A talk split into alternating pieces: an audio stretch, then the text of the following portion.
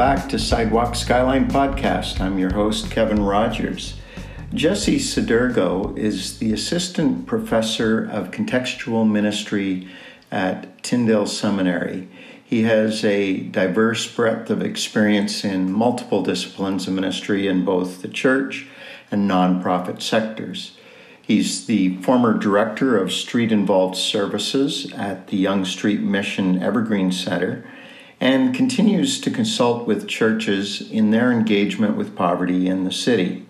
He brings to his work a conviction for interdisciplinary theological reflection that considers those most marginalized in society. His background in church planting in Boston, Massachusetts, has shaped his interests in missional lay leadership, community development, and urban poverty. This session was recorded at our city, Toronto, 2023. Um, well, it's great to be with you all. Uh, thank you for having me here. I, uh, I know EJ personally because we worked together at the Evergreen Center for Street Youth way back. Um, he was on his way out when I was coming in, so we worked at the I worked at the Yonge Street Mission for for eight years. I'll tell you a little bit about myself, just to give you a little bit of context of who I am and where we're coming from, and uh, we'll go from here. I'm a I'm like a I grew up in a charismatic church, so I walk around a lot. Okay, so I don't know if this is gonna catch me. and just interestingly enough, I was just mentioning to them that uh, when my parents uh, they immigrated here in their 20s, and then they began to meet with other Indonesian students, um, and they they eventually uh, gathered with a bunch of Indonesians to start a church. Um, they started the church, and guess where they started it? They started it in this building. They literally rented this building, uh, Christian Center. I don't really remember. I was very young, I think somewhere in the 80s, where I think we were here in this place because they were doing ministry at York University with the students. So this is very nice to kind of just come back over here and kind of share a little bit of a, a narrative and a bit of a story. Hey, welcome guys. A little bit of a story of that. So my name is um, my name is Jesse Sudirgo. So that's right. I'm Indonesian. Uh, Indonesian, born and raised here, born and raised in North York. And um, born and raised in North York, my, actually the church that I grew up with, I grew up with, eventually moved back to this area uh, in the, uh, on the other side on Keele, near Keele and Steeles. So this is kind of the area that I kind of grew up in, not here particularly, but the church was that I was at over here. Um, I'm, a, I'm a professor, uh, I'm a professor at Tyndale, Tyndale Theological Seminary. And so at Tyndale, um, I teach courses on urban ministry. I teach courses on, it's called Ministry in the Margins. Um, I teach a course on uh, engaging in radical hospitality. So my whole focus is on justice. My whole focus is on compassion uh, to those on the on the outskirts, on the margins. And so that's the focus that we have up there, just building people up towards that. Before working at Tyndale, again, I was working at the Yonge Street Mission. Yonge Street Mission is a is a big organization downtown that works with. Particularly, I work with homeless youth. I, I, I started working in Regent Park initially in the Regent Park area, and then uh, we had a basketball program over there. And then after that, I ended up at Evergreen Center, which was like youth from all over the city, and uh, homeless youth particularly. And those homeless youth that we would uh, meet with and relate with kind of was for me like an education. Before I was at Evergreen, at Yonge Street Mission, I, I was planting a church in Boston. And this church plant in Boston, for those four years of planting that church in Boston, was significant because I realized that like the people that we were attracting were just a bunch of like, just only the middle class, you know, the people who felt like felt like us. And as soon as someone would come in from the margins, uh, someone who would didn't fit the majority, you know, didn't fit the majority of the group, um, would come into our church. I always felt like they were never connected into um, into the core, and so that was bothering me while I was doing this church plant in, in Boston. And for me, uh, my move to work in the nonprofit sector with, um, particularly with the homeless youth, came because it's not because like I had some like uh, like I'm the urban ministry guy or whatnot. Like I wouldn't trust me. If I'm with the street involved youth, I'm not cool. you know, like, I'm not cool. I do not share a lot of the experiences that they've gone through. I'm not your guy for that, technically. But what I felt like was a calling to come into this because um, I felt like in ministry, uh, when you bump up into scriptures that have to do with Christ, like there's no avoiding the fact that he was engaging with those um, on the margins. And in a way, for me, it became a discipleship issue. Like it's all it's about discipleship actually. That if you want to be like Christ, there's no way I'm going to read a piece of scripture of him engaging, like, you know, the Samaritan woman or the, the woman at the well there. And there's no way of me engaging that text without actually activating it in my life. I can understand it the- theologically, I can understand it, it biblically, but I felt like discipleship is incomplete if you do not actually activate and obey and do likewise, like the way that Christ has done it.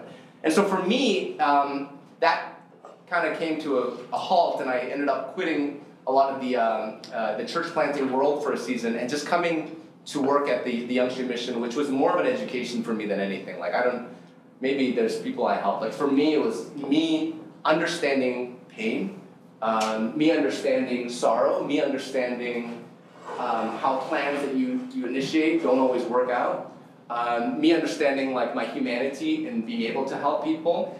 Um, and so we would meet at Evergreen. We'd have like 5,000 youth or four or 5,000 youth coming through our doors a year, right?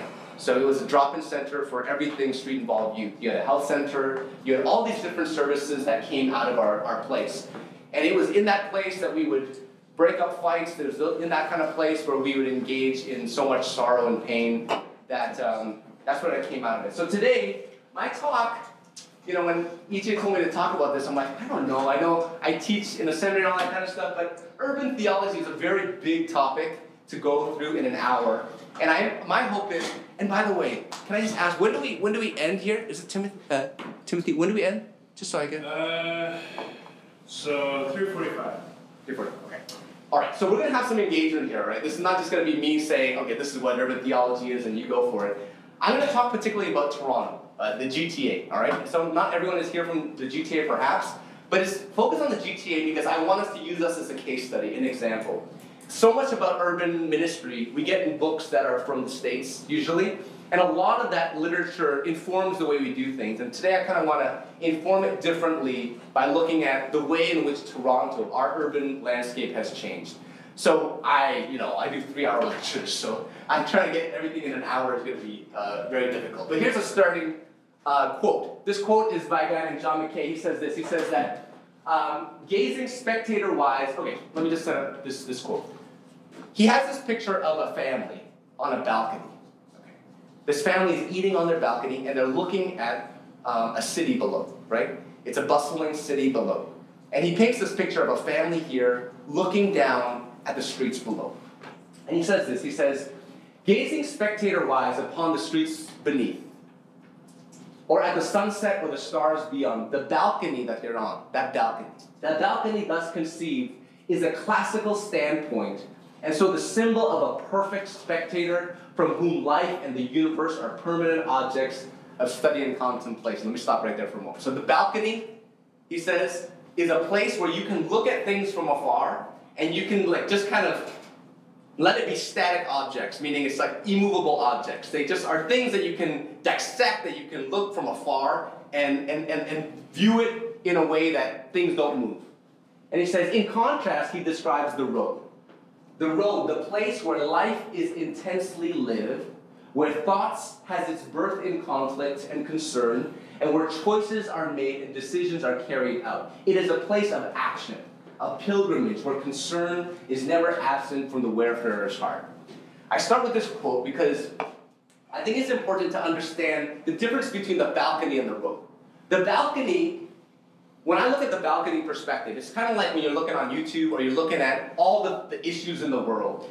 And in a way, you can grow numb to it. Like even things like the war in Ukraine or whatnot. You can just look at it, it's like, oh, there's another war over there. Um, and they become, in a way, like we become cold to all those things. Because and we can in, in academia, for example, you can treat it all as like immovable objects that you can just kind of say, ah, this is a category here, and you can debate people about it because it's not impacting your life. There's no engagement with it. And he contrasts it with the road. And the road is a place where life is intensely lived. And what I love about this is that where thoughts are birthed in conflict and concern. So you can watch something online and be like, wow, that's really touching and engage with it. But the road is a place where, you know, just like as you were mentioning, and when you're in jail, when you're in there, it's totally different than the construct or the or the idea of engaging uh, people who are incarcerated. Like it's it's a totally different experience the things that you smell, the things that you touch, the things that you feel. I'm just imagining literally at Evergreen, the smell of wet socks is like distinct for me. Like I, I when I think about ministry on the streets, I think of wet socks. Every time it snows, gets icy, and it thaws, I always tell my kids, you know what's happening right now? Things are getting wet, you know? Any homeless person out there is getting drenched wet. And all I think about is socks. I think about that because that is where life, the road is where we actually can have uh, a tr- I, believe the truest place of concern. It's the place where the Good Samaritan comes and is compelled, which I don't think is too much forethought, is just engaged in a, in a, in a visceral reaction. It's a reaction that the person has rather than this thoughtful analysis and then engagement, right? And so I think it's important that when we think about urban ministry and we think about engaging the margins, in, in a way it has to be really birthed out of whether it is lived experience, lived experience that you have yourself, it is experiences of the people that you are engaging with that actually um, you can feel the pain. That's a very important things because that's the storied life that we're engaging. So the first one I want to make as we go in here is from this, um, this author this author um, named Eric Jacobsen, and uh, it's a book called The Space Between. And the space between, this is where I'm introducing you to this idea of um, understanding the urban context. Um, this author focuses on the importance of space and the importance of place. And the question that is raised here is that uh, he, he raised this, this point where he says that we live in a culture that has become convinced that there's no longer any connection between geography where one person lives and the distinct qualities of that place, and our experience of community. Community is about relationships, we say, right? Like, oh, it doesn't matter. We can just have, uh, we can have it online. We can have our community online. It doesn't matter. What really matters is the relationship. And the idea in here that he's saying is that it becomes almost a truism, like it's a certainty. It's like, it's like in a way, it doesn't matter where you are. It doesn't matter what you what you're coming from or whatnot. What matters is the relationship. And he goes on uh, to say, for that, he says, he says, place, in contrast to space, is a specific context, a meaning rich concept. Although many use the two worlds interchangeably, a fairly clean distinction can be made between them. Space is more abstract and undifferentiated than place. Place, by contrast, describes a realm where something significant has happened or is happening. Like, for example, there's no place like home. I want you to think about Costco for a moment, or if you go to Walmart, or you go to a, a franchise. I really dislike big box uh, stores, okay? Like, I feel like the life is taken out of a community where you just see a Dollarama and a Walmart and a, what, like a Shoppers Drug Mart, and that is the picture of the community. You see no mom and pop stores, you don't see any kind of like developed uh, things that were indigenously created, whatnot. And you can go, the, the beauty about a Costco is that you can go to any Costco and you can kind of figure it out really quickly. You can look around and see, you know, this is the, the cereal section. You even know what's going to be there. There's like no, hardly any variety. You go to same Costco, you know what to expect. And in a way, what are the changing urban landscape that is creating right now in Toronto is this generic kind of picture of the city. Everything has, in a way, a storyless place. That you can, they, they do it on purpose, where you can go to any Costco and you can feel a familiarity with that Costco because, or, or a Walmart or whatnot, you can feel the familiarity with it because they want it to be like a franchise. This is what it is wherever you go. My thesis today for you all, my main point that I want to get to you, is that there is, there is a strong trajectory right now in the urban landscape to make everything generic and sterile. All right? We're making everything, even in our churches, I would argue, like, you know, we used to have like stained glass windows and things that were on, like, that give a character of a church.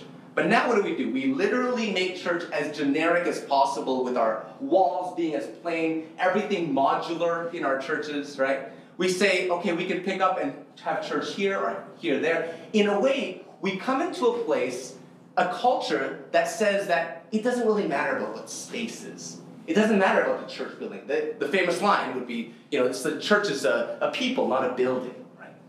What I'm going to say is that when you work in the urban landscape, place matters, right? The storied place, like for example, for me, in my home, I got a renovation recently that I like I, I made some adjustments and I made things neat. Everything's painted. My kids are growing up. I have three kids, nine, seven, and three years old. And um, I, I literally had this reaction where they're like, oh, my friend does this thing where they, uh, they go on the wall and they mark it up so that they can chronicle like the, the height of it. And my, my reaction was like, no, we just painted the walls. you know, I don't want to, I don't want to disrupt, I don't want to disrupt um, the, the, the, the, the generic kind of sterile thing that I've created. Because you know what? What if we, we sell this home? You know, I, I think of my home as a commodity. I think of my home in a way as a product rather than an inhabited place, a storied place, right? And I think this is a, a great quote here. It says, um, so the same author says, this person discusses how modernity, the word, the modern era, uh, has diminished the importance of place in contemporary life. In ancient and pre-modern cultures, place was a significant determiner of one's identity. A person typically was born, lived, and died in one particular place and was closely identified with that place. But then, with the universalizing impulse of modernity, typified in the specific scientific method, the particularities of place began to perceive, be perceived as a liability to the modernist. Okay, so that's a lot of lingo there, okay? But let's stick with me here for a moment. It's basically saying this is that we want to universalize everything. We want to make everything as plain as possible because we're pragmatic people. We are we treat everything as a utilitarian value. Like I wanna I want to um, just use it and be able to replace it so easily, right? I want everything modular, right? But the idea is, is that this is a very new phenomenon, right? But then when you take the idea of story and all this stuff out of it, then you take away the character. These are technically places um, that stories are lived in them, right? For example, when I went to a Costco once, sorry, Costco is a part of my life a lot, I guess.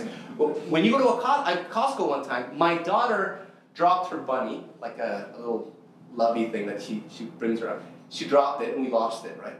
And then, uh, and then I remember going out, and it was a big deal because she has to sleep with this bunny. Okay, it's like a big deal. And so we go out and we drive back, and there's this whole story about us like trying to find it, and one just like the whole story, all this, all the the workers are trying to find this bunny. We get the bunny. We have the story, but guess what? I have no idea which Costco that took place in. Like I have no idea which one it is. I have no idea because it became irrelevant to me, right? But what's important is that we must understand that the landscape, the place in which we engage and remember is a very important place. Actually, in scripture, they always put an altar. They would create an altar. They put a bunch of rocks together to create an altar to remember a place, right? To be able to actually remember where we are coming from. And I think that, you know, when it comes to urban theology, there's so many things we can go into, but what's important to understand is that, and the questions I want us to ask is, how does,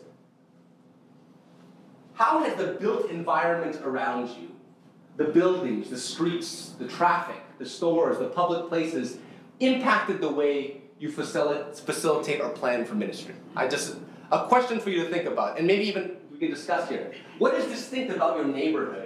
Are those distinctions consequential for your life and ministry? How generic or particular is your ideal vision of place um, at, that, at the moment when you think about that? Because contextualization, to contextualize to a place, the word contextualize is like to adapt, right, to a place. If you have to, you have to understand the narrative and the story that you're stepping into, okay? You need to understand that story that you're stepping into. And it's very easy for a Costco or a, a, a franchise to come into a place and to ignore all that was there before, you know? All the assets of the community, all the mom and pop stores that that Walmart is overtaking and, and, and decimating, for example, all of that that is there is significant. And before we, as ministers, or if you're doing a church plant, or if you're engaging in urban ministry, when you step into a place, you have to know that there's a story you're stepping into. And in a way, the, the questions that I have over here is that if you think that there is this pure version of ministry that can be transported to every single location or place, then we have to understand that contextualization requires for us to actually comprehend the story that we're stepping into. And so today I want to talk about all the changes that are happening to Toronto. Because Toronto right now is an evolving city that is moving so fast um, that I don't, I don't know if we're comprehending it. Like, for, like first of all, like say Jane Finch in this area for a moment here. Like um, back when versus now, totally different place. I would say, for example, you go to Brampton. Brampton is a completely transformed place than it was even 10, 15, 20 years ago, right? And the question is why, right? I don't know if you guys um, know anything about the urban history of Toronto. Let me just skip here for a second. Good. I want to start over here. So anyone know the Don Mills, the Don Mills uh, area? Don Mills like Lawrence, okay? Don Mills, Lawrence, or Don Mills and uh, Eglinton area, okay? That area uh, over there was really considered the first suburb of Toronto, okay? It was a huge revolutionary project. So in the World War II, World War II just ended, and there was a big boom in development, okay, in, in this Toronto area. And so the urban core, all the business that was happening over there, they ended up like all the things, like all the all the subway, uh, all the train lines would come to Toronto. They would manufacture all the the the um, what do you call it, the factories and all that kind of stuff, and then they would be able to transport it out from the downtown core. But over here, post World War II uh, development, there was an exodus of people from the city because of all the crime and all the things that was happening, and they created the Don Mills um, the, uh, suburb. And this suburb ended up being like the beginning of what we see later on in North York, what you end up seeing in Mississauga, what you end up seeing in Brampton. They started making these places, but guess what? Those suburbs were made for what? For people who are the middle class and who were made uh, to have cars, right? So I don't know if you, if you drive down 401, for example, you'll always see a group of five apartment buildings. Five apartment buildings together that has ample parking, all that kind of stuff. But in those places, there ain't no, there, there's no, there is no social services. There is no easy access through transit. Everything is by car. So everything was made for the car in the suburbs. But then, as we see the evolution of our time over here, often these ideas of these streets, for example, in the suburbs, are different from the the, um, the streets downtown. It's not grid pattern. It's actually Everything is uh, circular. Everything is like you come into a neighborhood, you're in. Uh, if, if you're foreign and people don't know you, you look odd because when you come in, you're not passing through. You gotta come in. That's where you gotta stay. In a, in a downtown, you can pass through on these grids, right? So it's a different even street pattern. But this is a whole new change, and it's particularly because of the invention of more people being mobile through cars. And so this is what ends up happening. And eventually, there is a decline in church attendance down in the downtown core of Toronto. There's a decline in church membership and participation. There's churches start selling buildings. And then you start seeing a bunch of churches develop in, uh, in, the, in the suburb area. You use Faith, Faith Sanctuary, right? Uh, when, when did you guys set up? Do you know when they built the building, for example? No, we weren't there to know. Uh, yeah, there, or like say this church. These are the churches that were developed here during this time where people were moving and expanding to the suburbs. And this is something that you can see happen in so many different um, different churches, particularly the Asian churches that I know, for example. All those Asian churches, they ended up going to the suburbs and became bigger churches than the ones downtown. And then in the in two, around 2005, 2007, they started coming up with this report and this is a report done by U of T. And basically, they did something called a Three Cities Report, where they started to look at the, the demographic changes in Toronto and the fact that in Toronto, all the people who were in that uh, Toronto area started spreading out to different places all over. And they began to determine to see um, how the uh, socioeconomic, like the rich and the poor, where they were going. Okay? So this diagram over here, this Three Cities Report, they said that this is the, the very blue are the people who are like really rich, the, the rich of the rich, okay? And then the, the middle, uh, the middle income people are yellow, all right? And then the very low income people are the dark red. And I thought this is a very illustrative picture because in the 1970s, the yeah, look at that, look at the middle class in the GTA. Is like is the predominant uh, class here, right? And then you would notice here the downtown core, where the subway line comes down over here, you see the, the poorest of the poor in the 1970s was all over here. And then the, the, the less poor, in a way, was over here, and the rich were all over here in Etobicoke in this area, okay? So let's see what happens next. Because when you see the subsequent pictures, which is radical, 1970 moved to the 1980s, where, look, 1980s is you actually literally see the movement towards Jane and Finch area, for example, right? Back in the day over here, Jane and Finch area is just like complete middle class, right? Which tells you what the infrastructure is, what kind of stores, what kind of road patterns, all that stuff. That matter. 80s, you start to see it and eventually start to move much more there and start to move to Scarborough, okay? If some of you guys are not mad people, I'll tell you. this is the Scarborough area over here, Jane and Finch, North York area, downtown, Etobicoke, until the point in 2015 Okay? 2015, you tell me, I'll stop talking. What is your observation there? What is happening in 2015 based on the colors? What, what, is, what is your observation given subway lines, given all these different things? More poor people. Number one is more poor people, and it's like more like, not like red, red poor people, but like, oh. like, you know, this kind of more poor, number one. That means, and, okay, keep going. They go north. They all head north. Mm-hmm. East and west, north. Okay. What's the observation? Okay, cut out the middle class. They cut out the middle class. Question: Where do you think all the middle class is going in 2015? Where's the lake? no, no, no, to the blue. The blue is going to lake. Whitby, Mississauga. That's where they started. to. Yeah. That's the, the, that's the move towards there, right? And then they said that this is the projection. This is this was done. This study was done a little while ago. Um, but they said in 2025, which is like really close. This is the picture that they kind of. Sorry, it's kind of blurred here. This is the picture that they had like 10, 15 years ago, when they, 10 years ago, I think, when they were doing this study. And this is that. This is how they picture our society, right? And so let me ask you the question: What is, what do you think is the difference in the story of Toronto, even? What then does that mean? What are the, let me ask you, what is the ministry implications based on this change in socioeconomic spread in Toronto? What does that mean, say, you can even talk about your ministry, for example. What is the implication of this, if any, to the way in which you do ministry?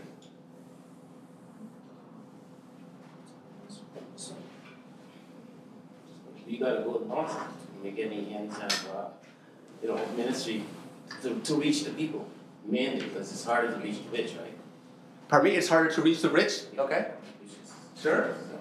So by the way, the rich monopolize the subway line. Okay, let's just keep that in mind, which is ironic. Yeah, go ahead. Uh, just like you wouldn't you wouldn't be able to um the, the poor wouldn't be able to come to church because like they don't they don't they wouldn't worry about that right? And sure rich people they already have all everything they want so they won't they won't, they won't bother coming to church. anymore. That's right. I mean, that's and that's literally the reality. I'm going to church right now who I'm helping out downtown, and they say likely all the people who are going to that church are like beginning to change drastically because all the rich are going to the uh, their cottages in the in the summer, and no one's going to church anymore in the summer, for example, which is an interesting thought.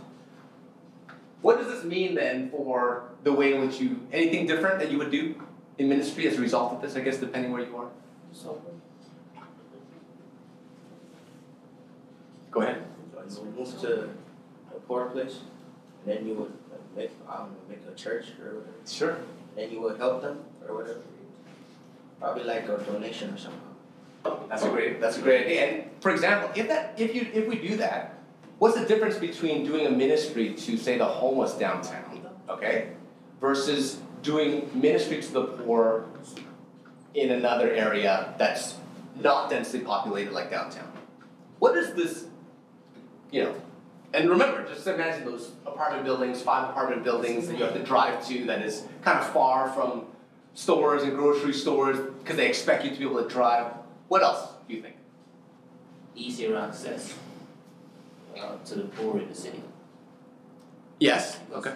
Which would You did, yes, before, yeah. But now the whole downtown is And so it changes the way in which you do ministry, right? Any other thoughts then? Yeah. My question is, um, through that match itself, is that just showing people that are housed? Yes. people who actually registered their homes. So yes. Yeah. So there was, I think, at the exact same time, we have to be careful of the fact that we aren't just utterly abandoning the city because everyone that has a house Absolutely.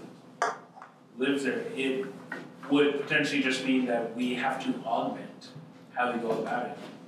Um, it's because I like I know for myself personally, I live in Regent Park, uh, doing move-in. Based on this, I will not be able to do move-in uh, in Regent Park in two years' time. Yeah. it, it will be what is referred to as unpatched.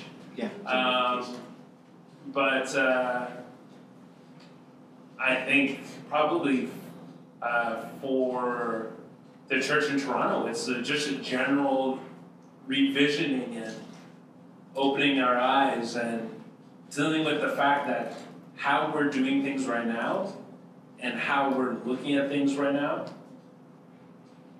may need to change. I don't know. Absolutely.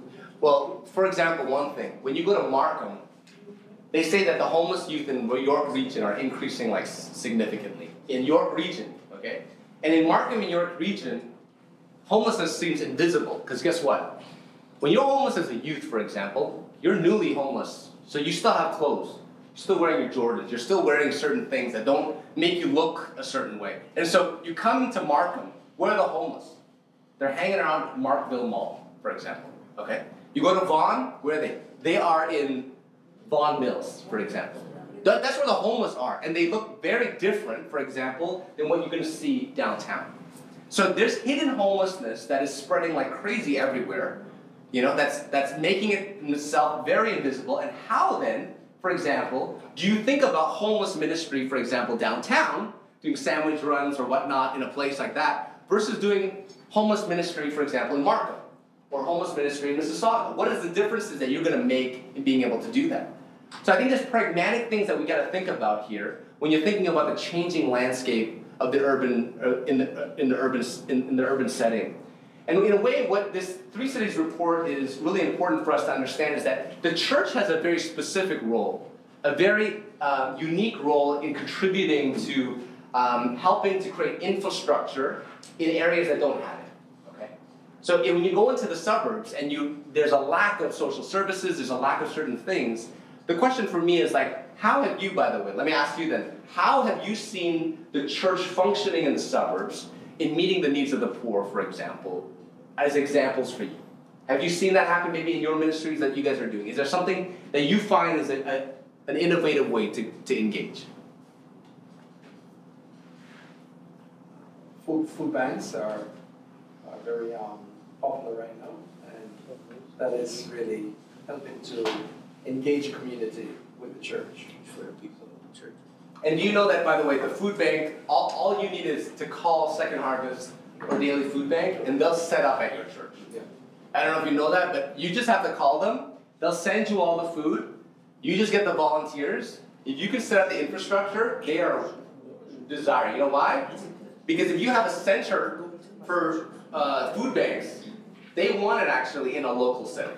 They, they actually want it through a church distributed so that there's more humanity, there's more smaller scale, it's less of a, again, like a Costco, it's less of an industry, but it's actually engaging like that. So number one, so yeah. Any other things that you guys know? How engaging the poor?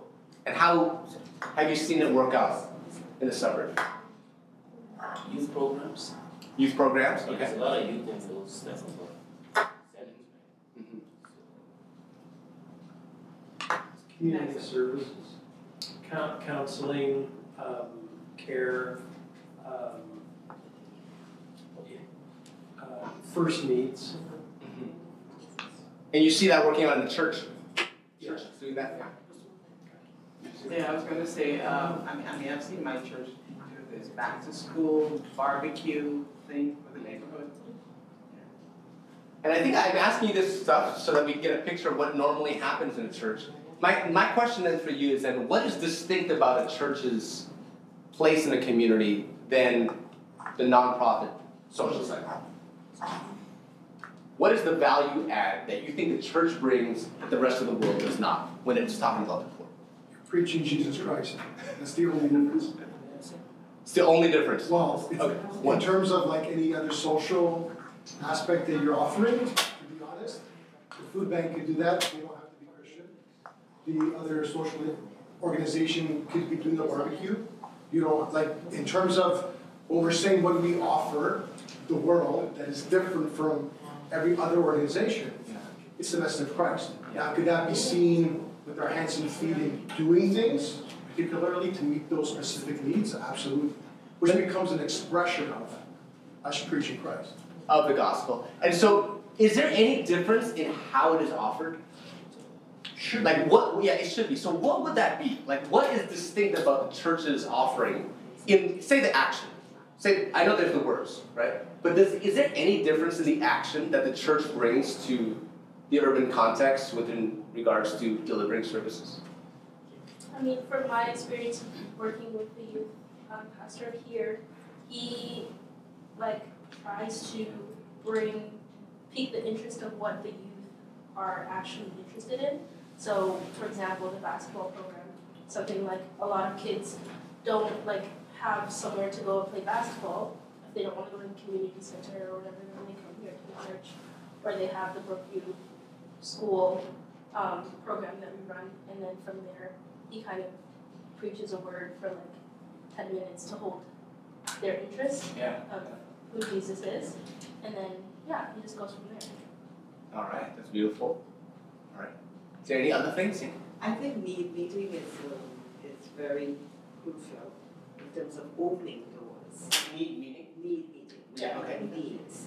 Uh, it opens, uh, doors for, for connectivity, um, in the sense that sometimes we ask, why are you doing this for us? And it gives an opportunity there for, for, uh, for ministry, and I think, um, uh, like one of the areas in which um, I'm presently engaged has to do with the seniors, you know, and um, the isolation and all of that. And when we, we get in there to meet need, to, to provide them information, to help them, uh, you know, enhance their lives, it opens that door. They, they're ready to hear about the Lord. They're ready to, to receive, receive Christ. I need meeting, that's, I see as one. Yeah.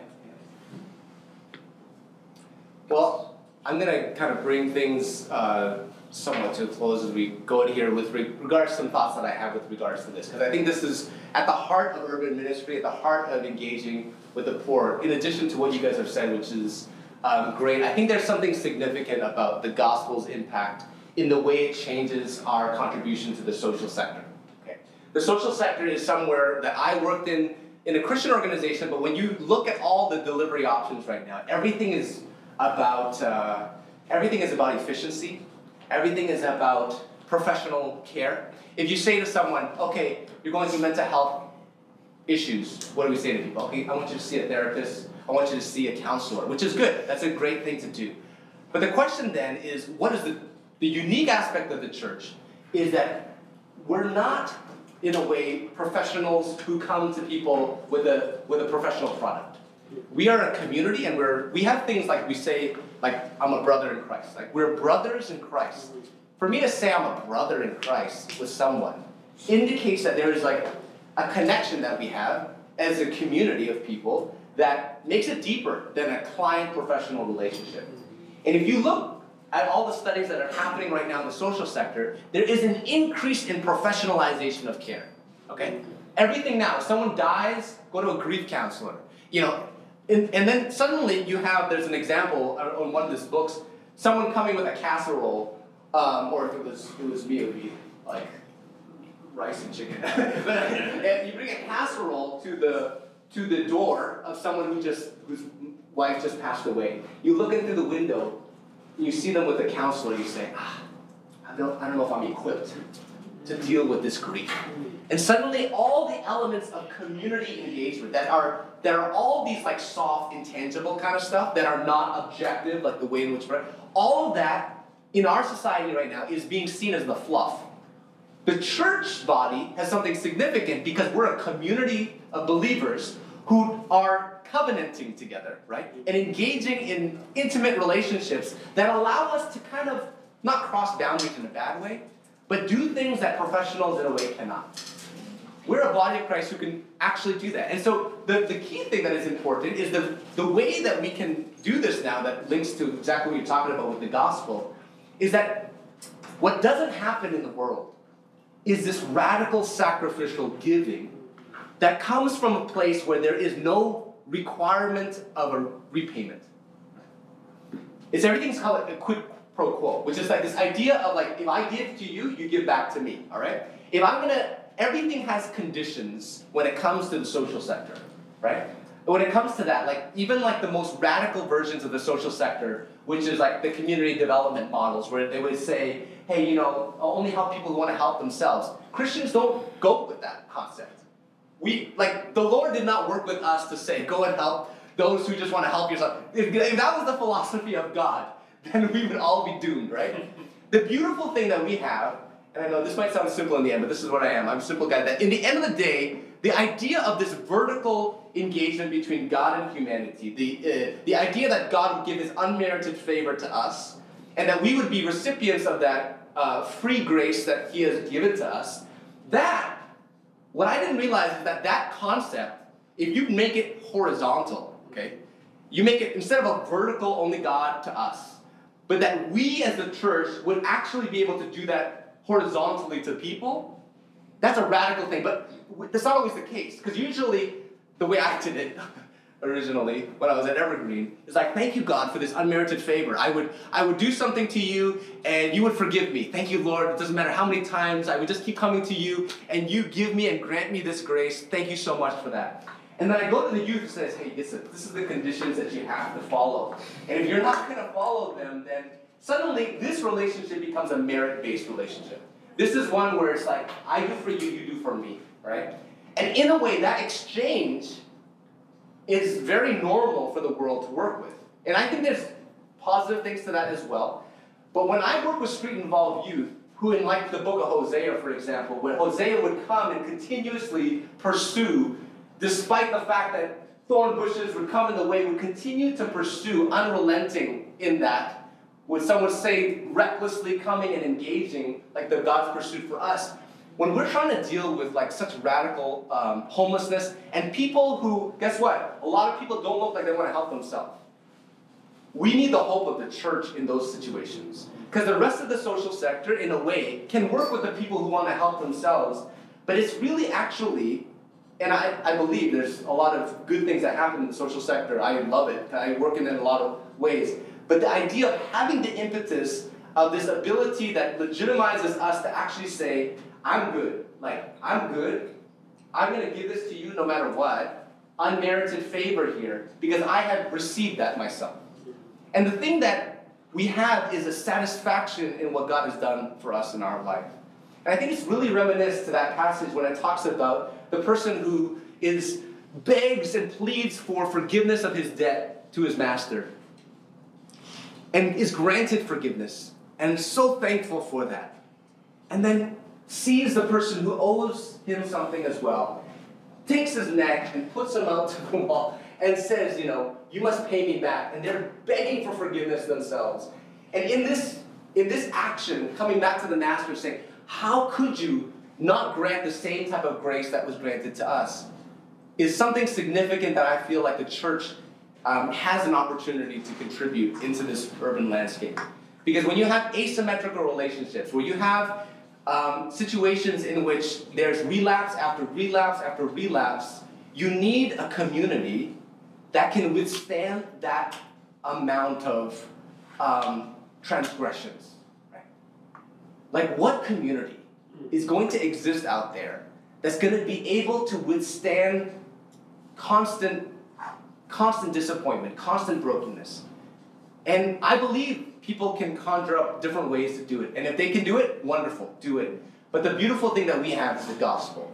And I think that in, in, in addition to what you're saying about the proclamation of the gospel, is a demonstration of the gospel in action. You know, that if we cannot just say to them, the Lord has forgiven you and your sins are forgiven, but that we can actually be activating that forgiveness in our own life in the way in which transgressions will happen. So this allows us to be a church that we're offered, like we're sending the offering plate around and someone steals from it, or another person who I know who like the homeless come and they take the communion and they drink it all and they leave. Like when those situations happen, we don't look at them and say, "Hey, what are you doing?" Like this is we're looking at them saying, you know, we're you. You know, we're exactly like you. You know, there's no difference between me and you in the way that I engage with God." I'm watching it play out with you. We can extend grace because God has given us that grace. And I think that's a simple kind of way to close today and kind of give us a, a picture of that. But I want to just ask again that question to you all to, to ask how has theology or how has your engagement in Scripture changed the way that you can be an agent in, uh, in the city? Like, what other distinctives do we have to be able to offer the world? And maybe you can add some thoughts or reflections on some of the things that were brought up here as well. But let me put that out there. Is there any thoughts to add to what it's saying, just so we can have a little bit more of a discussion? I would say like our, our own experiences or brokenness in the past. So like for me, like I struggled with porn growing up as a teenager. God set me free through my youth pastor now. First time I preached out of my church, I had 10 guys come up to me at the end of service mm-hmm. and just share their own brokenness in terms of what they were struggling through. And so, you know, you get phone calls every other week saying, hey, Pastor, I fell into sin. What they're waiting for is you for you to rebound them. And you just extend grace and be like, okay, so get back up, clean yourself back up. Let's figure out some healthy boundaries that keeps you away from those. So I just, I think some of the things that each of us have gone through ourselves yeah. in those places of redemption become places where we can help other people experience those same kind of redemption. So as we share our own story. Yeah, that's great. Would you say urban theology? Um, you know, we talked, you, were you mentioned about that unmerited grace coming down, now we wanted to always answer it. So, um, the whole idea of uh, urban theology, for me to be able to give that unmerited grace, we talked about that, I received you know, an, an approach people horizontally in the urban city and so forth. How, how can I do that? Like any examples of how I can translate that? Um, then this was another workshop downstairs that spoke about how to to share the gospel to these hurting people. Yeah. Um, not necessarily by going there and speaking right away of the Trinity or anything, but to I guess it's I guess with with love, right? Just giving love, right?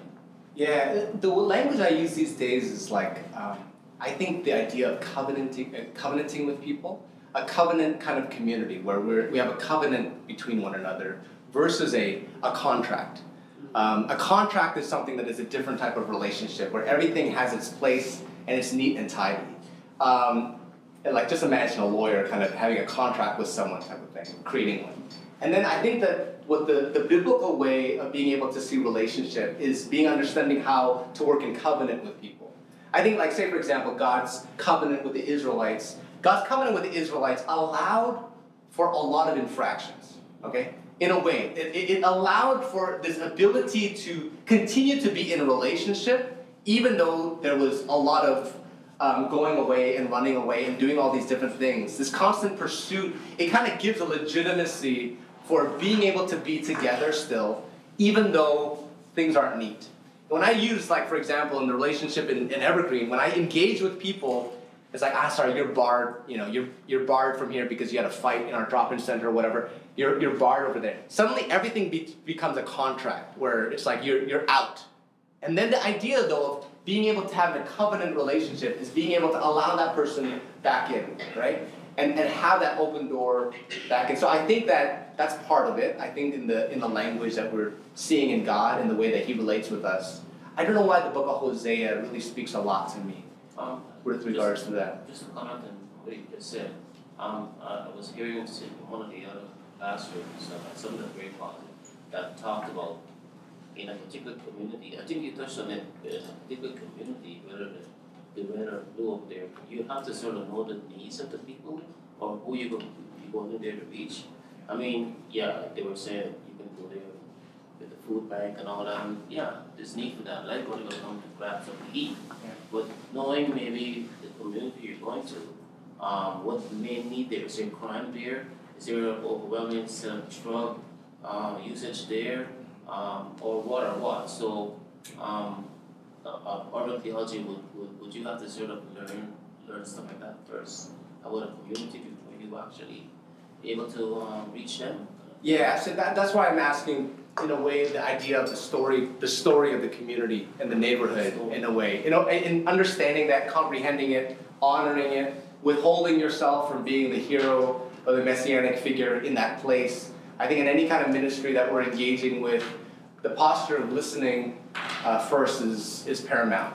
And like we have a propensity to want to come into a neighborhood and try to change everything and be the solution all the time. But I think what validates it theologically is um, uh, Imago Dei, which is the image of God, right? I think what we have as the church that is distinct as well, which I think every many people use inherent dignity or whatever in the language of the world. They can use it in certain ways, but we have a particular idea of the image of God implanted in people, whether they are believers or not. There's the image of God there before the fall, right? And I think that the asset based community development model, where you come into a neighborhood and you don't just look at the negatives and the deficit, but you actually see the inherent dignity of the people, we can substantiate that because we actually could see the image of God in people.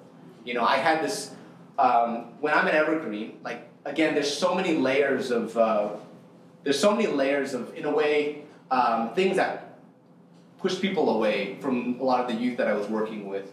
It would, it would be certain things that are intimidating or certain actions that kind of, you know, imagine if you're in jail, having this idea of like intimidation and coming at people, all these facades that come up.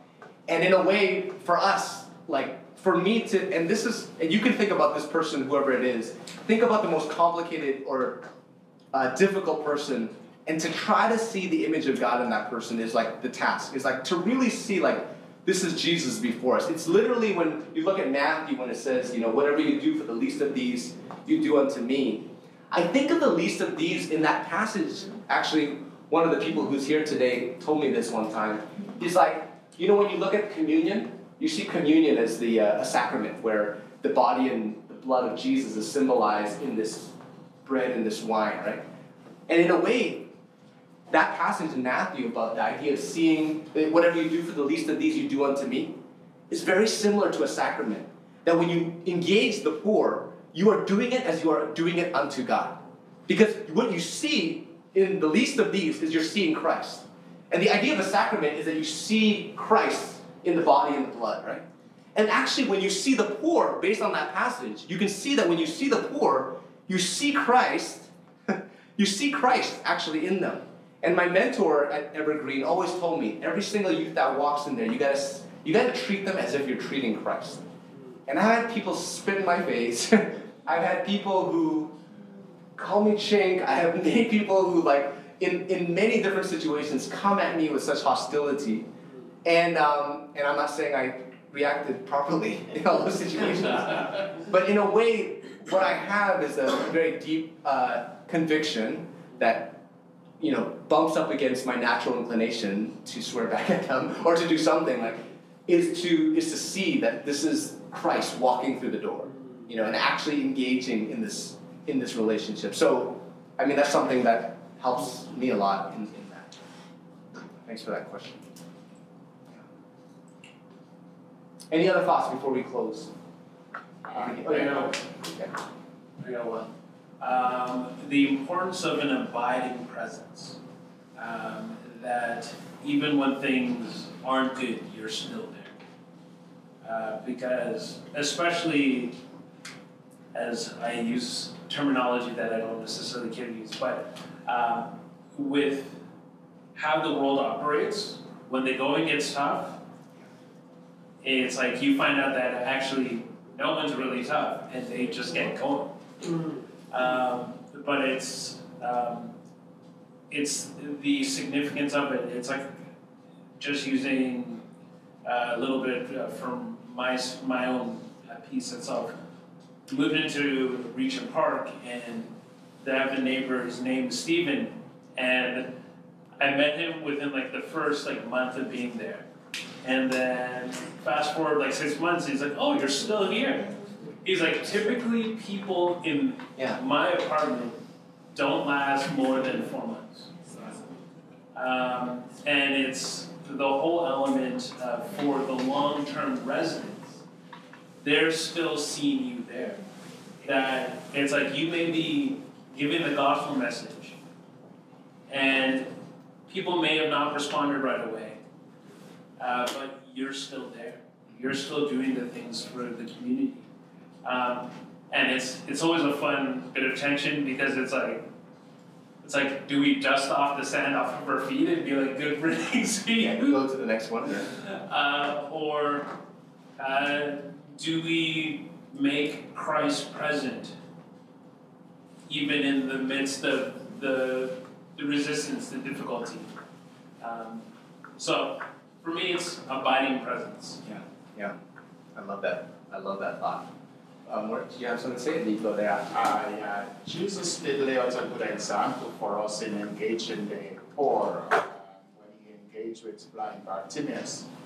Um, I imagine he was a rejected uh, fellow who nobody wants to even to be close with Jesus or was expecting that Jesus uh, would be trying to engage him. But Jesus did stop and, and use the example or using someone and saying, leave the master alone. Saying that same person go call him.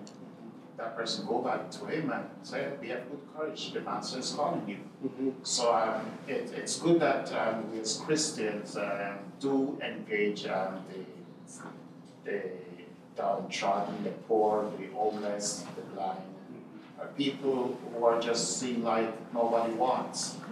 And Jesus stopped a big crowd and go find uh, that poor guy. And that's, I'm sure you're familiar with downtown and you've seen what beggars look like. They're not pretty. and to, to be around, you're not going to get um, props oftentimes for having these people associated with you. But it's just that your goodness, uh, from God that's going out, that's causing you to engage them.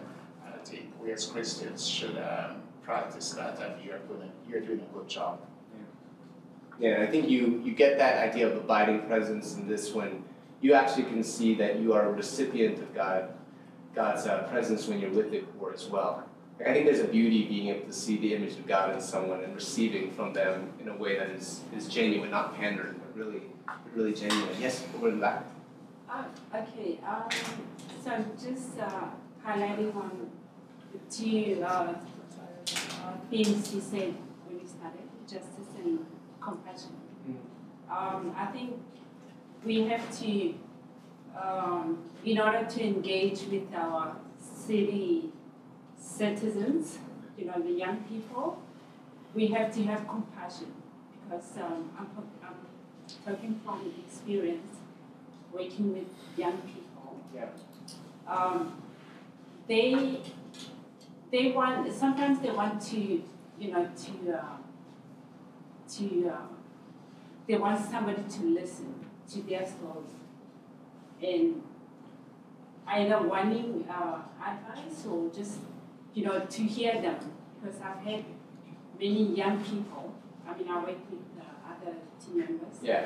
and they'll approach me the way I approach them with uh, compassion because I feel uh, not that I know what they're going to do, but I can feel the frustration. Some have been to jail, some you know they're going through you know things that they don't want to talk about unless they come at home. So being there for them and listening is is very important Yeah. because I was able to share the gospel to them, and some of them actually they kind of changed. The, uh, I mean, I cannot not done products. I mean, Yeah. some of them, but they've changed their life Yeah. because of what how I approach them and um, minister to them. And they were able to open up with things that they wouldn't tell anybody, even their parents wouldn't tell. So it's very important that we, when you when you want to help somebody, just pretend you know what they're going through, so that fill them, um, fill them with compassion, and then they'll open up, and that's how we can change the world. Because most times we assume, and in our social services, like you said, it's you. I support. I mean, I give you resources. Yeah. You have to give back something. In, in. Yeah, and I just to close, you know, as we're as we're ending this right now, I just think that um, you know one thing I always caution Christians in, in in our engagement with as a church is we tend to think that the good works is like the bait, is the bait to the actual thing of the proclamation of the gospel, and I think that there's a danger in uh, being able to say, okay, I'm going to do this work so that I can actually do the real thing, which is like the proclamation of the gospel. And there's always this question about that. What is the gospel and what is the, the kingdom of God? Is it just the proclamation of it or is the demonstration as well? And we've had a lot of uh, issues uh, theologically with the idea of like a social gospel or something that just is only action in itself and that is the proclamation in itself or is it, is it a mix? And I think that there's something significant that we should always analyze ourselves in the fact that the work in itself, there's something that God is doing in the midst of that action. And I think actually the taste of grace, uh, the taste of grace in action, and, and people who can engage in infractions and us continuing to engage is part of the beginning process, I think, of people understanding that. And when you have abiding presence, or when you have certain things that are, you know, countercultural in the fact that there is no that there is no full effect that is happening at that moment for you to just wait and be, you know, no transformation happening yet or whatnot, but you can still wait and be and present with the person I think is a significant way for us to kind of see that, like, God, I mean, Jesus was with us for 30 years before he activated his ministry, right? There's a presence, there's a, him being with us that is a significant portion um, of his story. Um, the gospel is not only him dying and resurrected, it's him living a perfect life as well. And I think for us, sometimes we want to rush to the solution and to get to the to the to the main event. But much of us can be in that time of waiting and, and being and having the patience and the longevity and the endurance and presence that. Was Jesse Sudirgo from Tyndale University and Seminary. On our next episode, we're going to hear from Sath Arobalathan who is speaking on the topic of mental health and implications for ministry. So be sure to uh, subscribe uh, to this podcast and check back to hear the next episode. As always, you can go back in the archive and uh, look up past episodes, and uh, there are some really fascinating stories uh, and guests uh, on this podcast from coast to coast. Until the next episode, I'm your host, Kevin Rogers. You're listening to Sidewalk Skyline Podcast.